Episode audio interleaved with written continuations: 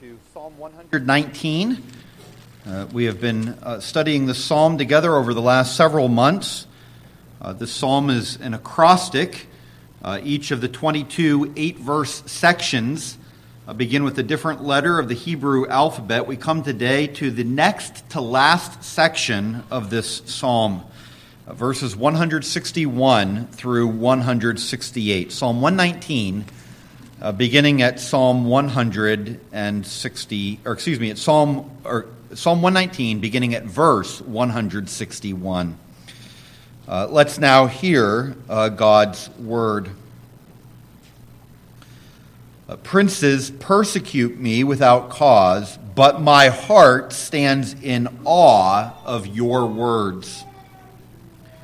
I rejoice at your word like one who finds great spoil. I hate and abhor falsehood, but I love your law. Seven times a day I praise you for your righteous rules. Great peace have those who love your law. Nothing can make them stumble. I hope for your salvation, O Lord, and I do your commandments. My soul keeps your testimonies. I love them exceedingly. I keep your precepts and testimonies, for all my ways are before you. This ends this reading in God's word. Let's look once again to the Lord in prayer. O gracious God and King, uh, we, like the psalmist, Lord, love your law. We thank you for all of your precepts and all of your testimonies. And we desire, O God, that our soul would keep them. And so, O God, bless, that, or, uh, bless us tonight that we would not be mere hearers of the word, but doers as well. And we pray this in Jesus' name. Uh, amen.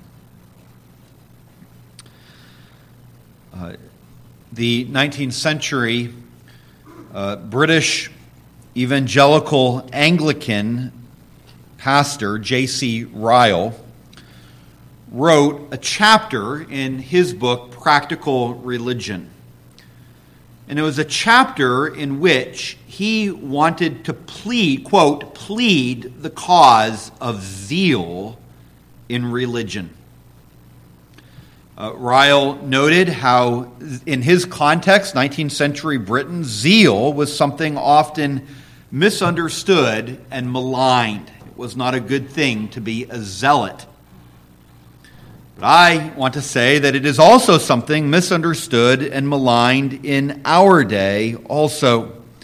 Uh, if somebody says that you are a religious fanatic or you are a religious nutcase, that is not a compliment. They don't intend it in that way. And yet, the Bible commends to us zeal. Uh, Titus 2 and verse 14 says uh, these words. Uh, excuse me here. Titus 2 and verse 14 says, uh, that the Lord Jesus Christ gave himself for us to redeem us from all lawlessness and to purify for himself a people for his own possession who are zealous for good works. Or Revelation 3 and verse 19. There, to the church in Laodicea, the Lord Jesus writes, Be zealous and repent. Even one of Christ's disciples was named Simon the Zealot. And so the Bible commends uh, zeal. If we were to put it in modern parlance, when it comes to being a Christian, go big or go home. Well, what is zeal? Well, zeal, Ryle goes on to say, is to be a person devoted to one thing. J.C. Ryle puts it this way quote, that the, the zealous Christian only sees one thing. He cares for one thing. He lives for one thing. He is swallowed up in one thing, and that one thing is to please God. He burns for one thing, and that one thing is to please God and to advance God's glory. Well, in this section of Psalm 119 that we are looking at today, the psalmist here is a zealous Christian. Uh, in these verses, there is nothing half hearted or bland or ordinary, there's no mere formalism. Uh, the psalmist isn't merely going through the motions. Rather, the psalmist is in earnest in these verses. Notice the kind of extreme language that is used here. My heart stands in awe of your words. I rejoice like one who finds great spoil. I hate and abhor falsehood. Seven times a day I praise you. Great peace have those who love your uh, law. I love your commandments, verse 167, exceedingly. Here are the words of a zealous Christian. And so, like J.C. Ryle of old, today I want to commend zeal in religion to you. The zeal of the psalmist should be our zeal as well. And we need to ask ourselves do I have a thoroughgoing, zealous Christian faith? Am I not half hearted, not merely formalistic, not merely going through the motions? But rather a zealous Christian. And the psalmist here gives us some of the marks of what that kind of zeal looks like. In fact, I want to look at seven of those marks today. Uh, it's really one in each verse, and then the last two verses are kind of combined together into one. So, seven different marks of the zealous Christian. Uh, I've summarized each of them in a single word. We're going to look at awe joy, hatred, praise, peace, hope, and love. Awe, joy, hatred, praise, peace, hope, and love. Well, the first mark of the zealous Christian is that mark of awe. And we find that in uh, verse 161. We see there that my heart stands in awe of your words. He is in awe. That is, he reveres, he honors, he is amazed by the words of the living God. He counts the scriptures to be no ordinary book. Do you know how countercultural that is in our day? Huh? Uh, the book, the, the Bible in our day is at best merely a book to be read and considered. At worst, it's a book that is to be hated and maligned. Uh, right? A person might say, well, you can have your beliefs in Scripture, and I have my own that I get from other sources. Or people say the Bible is the source of all kind of evil. It's the source of intolerance and bigotry and hatred in the day in which uh, we live. The Bible is to be avoided. Uh, and so the Bible uh, is, I mean, it was just recently, I think, that somebody quoted the Bible on the streets in Britain, and he was accused of hate speech for doing it. The Bible is often mocked, it is ridiculed. Its morality is considered old fashioned. Uh, to believe in the Bible is to be plant yourself in a, in a different century. Uh, people don't want anything to do with you if you say that the Bible, that you take the Bible uh, seriously. I mean, if you were just to get into a conversation with somebody else that's not a Christian, you say, the Bible is my book, I want to live by what it says, they'll look at you like you're from a different planet. But yet, the psalmist says, for the Christian, not only do we accept the Bible, but for us it is the book of all books. We stand in awe at the words of God. And it is having this kind of awe, or we might even say godly fear, of both God and His Word that then supplants all other fears in our lives. Did you notice the context in which he places us in? In Psalm 161, he says, Princes persecute me without cause. Do you get what that word is saying? David here, whether he's referring to, uh, to Saul's persecution of him or there's some other incident that's in mind here, he's saying here that the civil authority uh, that those who have been appointed by God to protect the innocent and to avenge the oppressed, to reward good and to restrain evil, this civil authority is actually assailing the innocent one. Friends, whenever that happens, it's a frightening situation indeed. What higher recourse is there than uh, the civil government? In other words, uh, if the police and the judges are corrupt, where else are you to go? And that's what David's facing here. And friends, it's faced by Christians uh, th- throughout the world uh, uh, today. How many uh, there are in the world today who are cast into prison on trumped up charges? Or the police are turning their eyes when they are murdered, or they have no recourse when they lose their jobs unjustly. And friends, that is a very scary situation. What David here is describing is something that is uh, scary indeed. Princes are persecuting me without cause. But what? That fear has actually been supplanted or set aside by a greater and higher fear or awe in his heart. That is, his heart stands in awe of his words. What is he really scared of? Not what princes might do to him, but he's scared of sinning against Almighty God. He loves the Word of God. He's been, he places his hope in the Word of God. And so it must be for you and for me.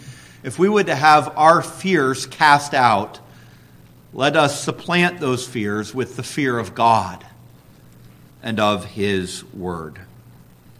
Let's have a godly reverence. It marked the lives of Old Testament saints like Joseph and Moses and Josiah and Nehemiah and Shadrach, Meshach, and Abednego. Each of them were those who feared the Lord, and it should mark every child of God as well. Fear God, ye saints, and then you will have nothing less to fear. Make you his duty, your delight He'll make your wants his care. So let us be those who stand in awe of his word. Young people, do you stand in awe at the word of God? It's a book better than any other book. Do you want to know it? Do you want to live by it? Because here we have a word from heaven. It is the word of the living God himself to us. Let us pay heed to his word. So awe ought to mark the zealous Christian. The second thing which should mark the zealous Christian is joy. Joy. We find this in verse 162.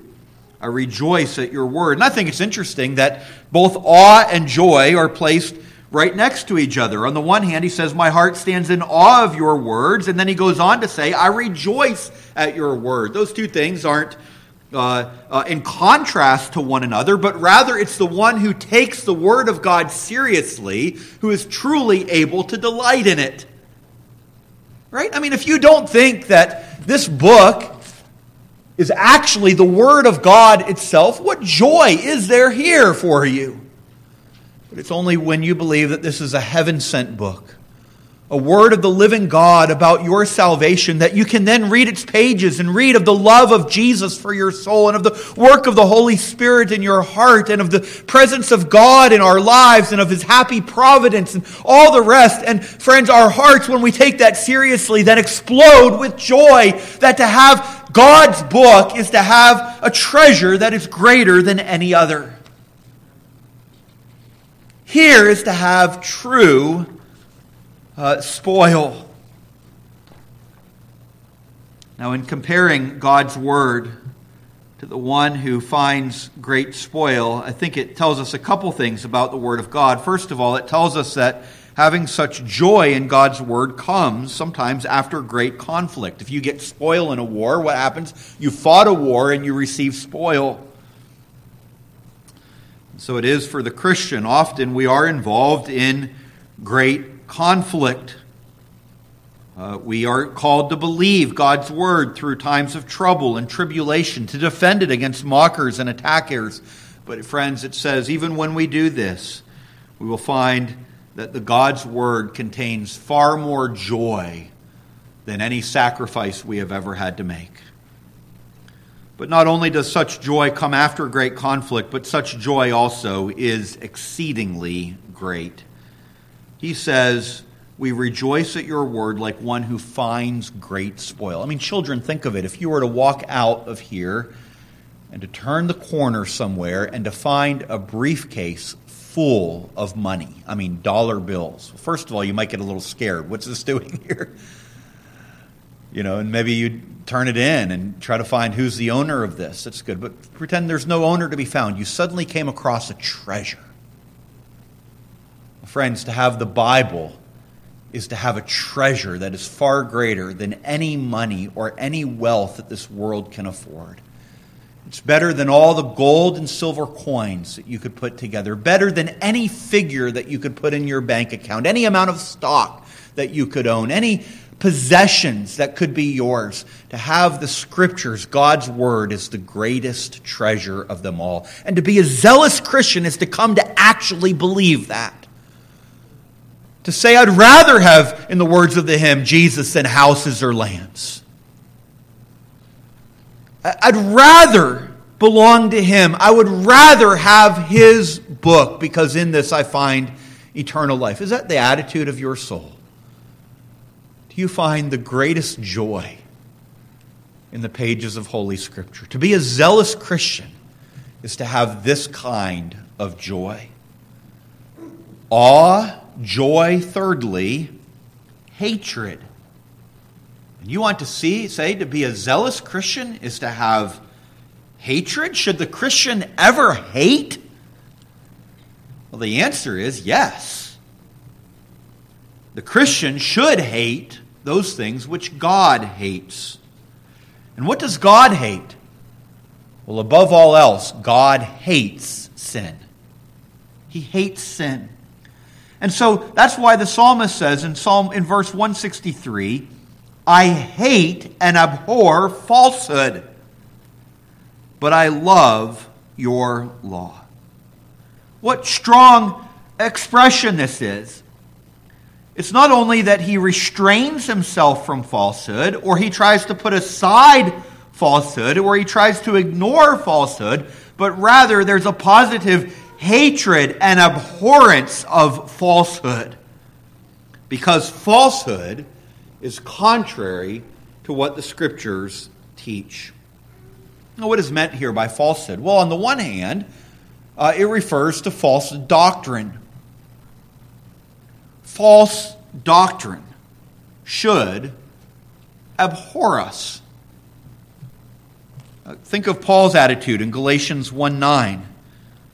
Uh, do you remember? He addresses those Galatian Christians, unlike many of his letters where he begins with the kind of a rosy uh, greeting.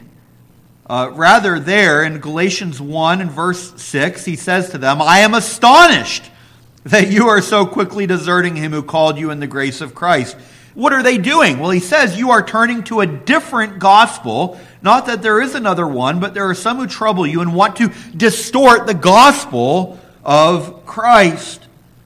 Verse 9, as we have said before, so now I say again, if anyone is preaching to you a gospel contrary to the one you received, let him be accursed. Do you think you want to say to Paul, tell us how you really feel about this?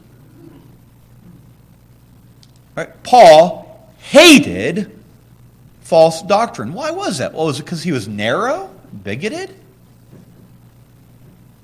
Did he have an intolerant spirit and the way that tolerance spoken of in our age, dear friends, Paul hated falsehood because he loved the truth of God.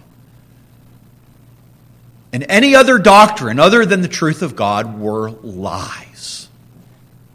They were lies. And so he revolted at it. Again, that's so contrary to the spirit of our age that says, well, you have your beliefs, other people have their beliefs. Let's just be tolerant and accepting of all. Can't we just all learn from each other? Friends, yeah, we can learn from each other in some ways, but friends, when it comes to what the truth of God is, God has spoken clearly in His Word. And do not ever compromise any of the doctrines of His Word because they aren't yours to begin with, they're His. It's His truth. And we ought to be those who hate everything which does not accord with the truth of God. Do you know the Protestant Reformation would never had happened had the reformers not detested all doctrine that ran contrary to God's word? They would have never given their lives if they had not essentially said with David, I hate and abhor all falsehood. And that's what made them zealous in the cause of the gospel. And might it be so in our day that we would have uh, one time it was said that J. Gresham Machen, the great Presbyterian theologian, was he was uh, like Bunyan's Mr. Valiant for Truth. Well, friends, we need some valiant for truth people in the age and the society in which we live. Let's love God's truth. But not only should we hate false doctrine, we should also hate lying of every form. When he says, I hate and abhor falsehood, here he's speaking of lying in every form. And friends, we need to think of this. We ought not to excuse little white lies or little exaggerations or a little bit of deceit. But rather, the Christian should be the one who always tells the truth. Proverbs 6, verses 16 through 19, remember, uh, remind us of sins which the Lord especially hates. There are six things that the Lord hates. Seven that are an abomination to him. What are those? Haughty eyes, secondly, a lying tongue, and hands that shed innocent blood, a heart that devises wicked plans, feet that make haste to run to evil, and then this one again, a false witness who breathes out lies, and one who sows discord among brothers.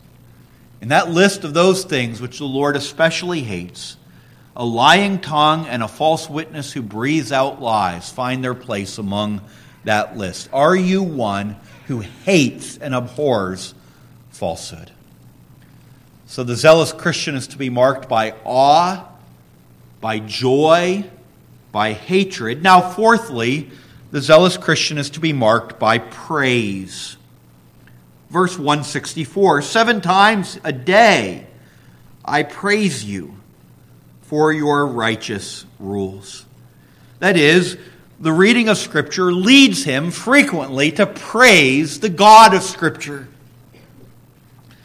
Uh, now, there have been some who have taken this, uh, this word seven times, uh, literally, even some of the pattern of monks in some monasteries. Uh, it would have seven uh, times per day designated uh, for worship, and that would not be a bad practice to designate seven times per day. But I don't think the primary purpose here is to set a rule that exactly seven times a day you should have set times of worship and prayer. Rather, I think what this psalm is saying here, it's enjoining this that brothers and sisters, you and I should praise God frequently, a lot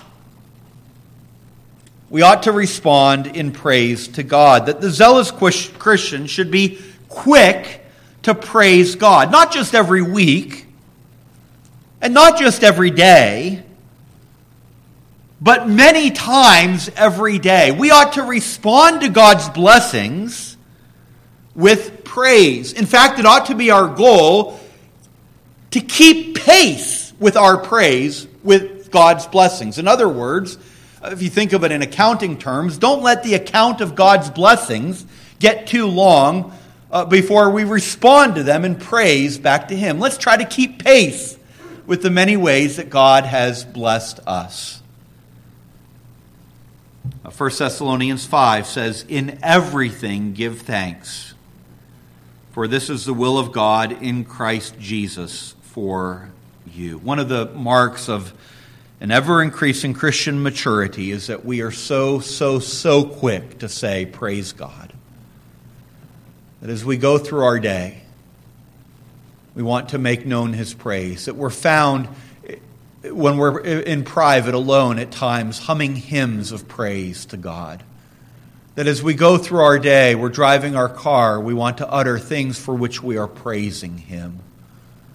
That when we meet with other people, we are tell, quick to tell of God's extraordinary blessings, primarily through the Lord Jesus Christ. We ought to be those who delight to come to the house of God and worship God because we want to make known uh, His praise. Oh, friends, let's be those who are quick to praise uh, God. And when we do that, it strengthens our faith as well. It was John Bunyan who said that when I believe and sing, my doubting ceases. And I think it's so true. That it is often by believing and singing in praise to God that we find our own strength, our own faith strengthened. And we give praise to the one to whom it is due. Are you one who delights to praise God?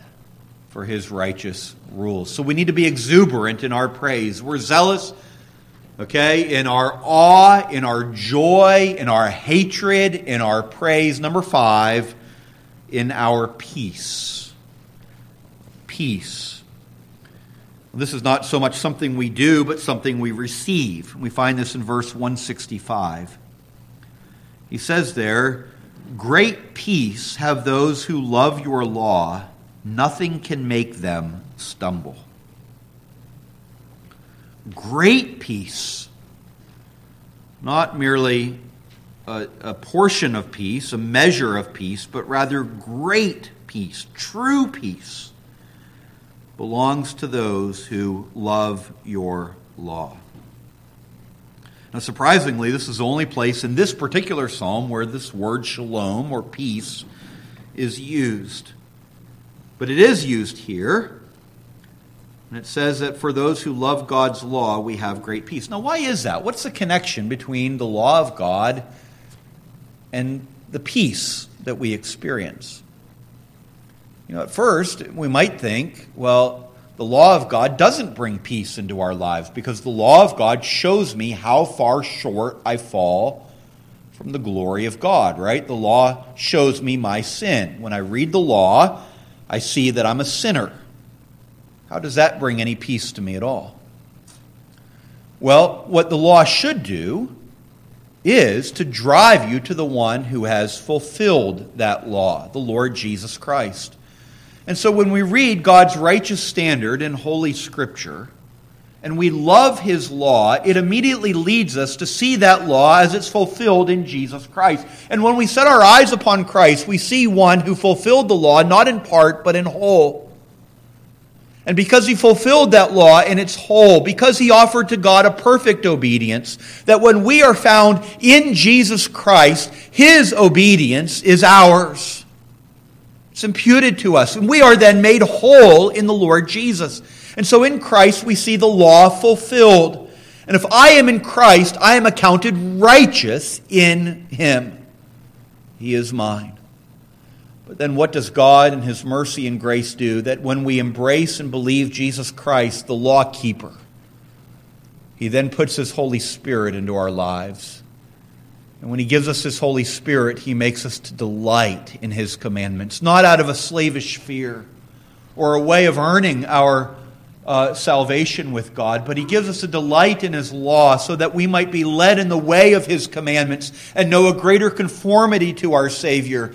And we might be led in the way of blessedness as well. So, friends, when you see in your own heart a love for God's law, a love that doesn't lead to a perfect obedience, a love that does involve stumbling along the way, but nonetheless a real love. Oh God, that you would lead me according to your law. It is evidence that the Holy Spirit is in your heart and that you belong to Jesus Christ. And there is no safer place to be in the world than to be with the Lord Jesus, united to Him on that path which leads to heaven. So, do you see? It's great peace indeed that comes to those who love the law of God. Great peace, not because of my own law keeping, but because in Christ the law has been fulfilled and his Spirit is the one who is guiding me in the way that I should go. So, friends, if you are on that path of obedience, on that path of looking to the Lord as your Savior and as your King, then you are in the safest place in the world. There's no storm that ultimately can touch you or can push you aside. No matter, though the devil is going to tempt you, and though the world is going to mock you, and though you are going to face temptations from without and from within, friends, there is a peace that runs deeper than all of that because I belong to Jesus Christ. I am on the path that is leading into heaven. Great peace have those who love your law. Nothing ultimately can make them stumble. What a word that is for the zealous Christian. It is when we have, by God's grace, a kind of zeal for God and for His commandments, when we have that kind of assurance in our own hearts that we belong to Him, that we experience that peace that passes all understanding, that guards our hearts and our minds in Christ Jesus, that we know that deep, that perfect peace comes to those who know the living God. So it is to have great peace. Number six, the zealous Christian is marked, sixthly, by hope. See this in verse 166 I hope for your salvation, O Lord, and I do your commandments. Here again is a kind of gospel word. He says that the that the zealous Christian is one who hopes. And hopes in what? Hopes in God's salvation. Well, what is hope? A hope is a sure expectation of what we are going to receive. Hope is built on the promises of God. That is why hope and faith are, are really kind of two sides of the same coin. It's by faith that we apprehend the promises of God. We believe them to be true. And it's by hope, and it's in hope that we set our expectation upon uh, uh, uh, uh, expectation for the future upon those uh, those promises. So here he's painting the picture of one who has faith in the Lord, who's resting upon the promises, who's hoping in the salvation of God. We find hope not in our own ability or our own depth of repentance or our own resolve or our own sincerity or our own giftedness. We don't find hope because we are good or we are able or we have the ability in ourselves, but rather the Christian finds all of their hope in God and in God alone. There's a kind of blessed assurance that comes from casting ourselves entirely upon the Lord. His hope is not in himself, in himself, but in the Lord's salvation. And it is only when he hopes in God's salvation like this that he then is able to do God's commandments. So, friends, again, we do God's commandments not as a kind of covenant of works to earn our salvation Christ has done it all, He has saved us. But rather, we obey His commandments in response to God's grace, thankful for the salvation that He has provided. I hope for your salvation, O Lord, and I do your commandments. And that gives us great joy, again, in the doing of God's commandments.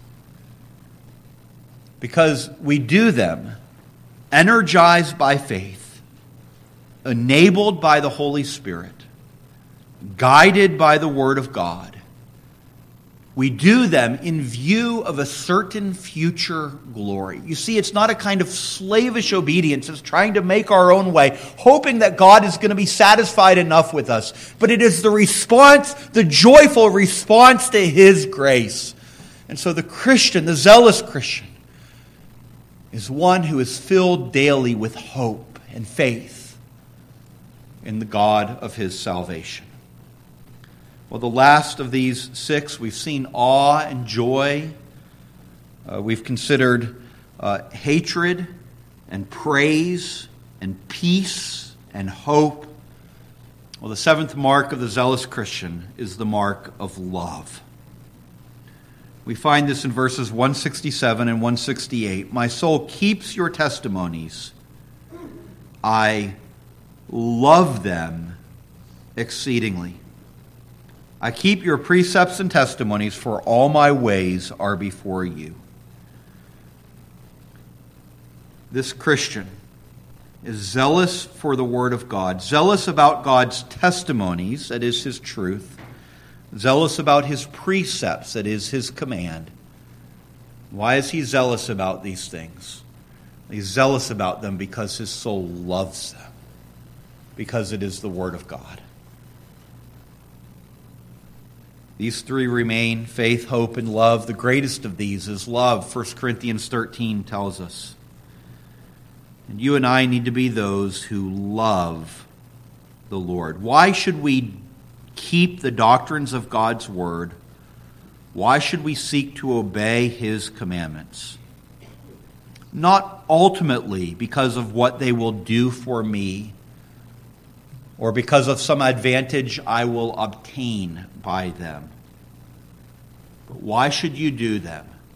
Because you love the giver of those commandments. Your soul loves the Lord.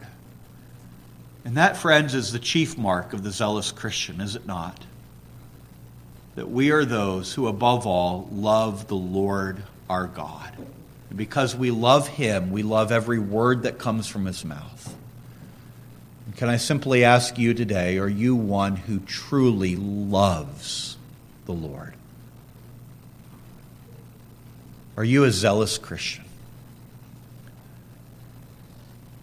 So, can I call each one of you today? Maybe for some of you, you as you hear these things and you examine yourself and you realize that for you, religion has been but a game.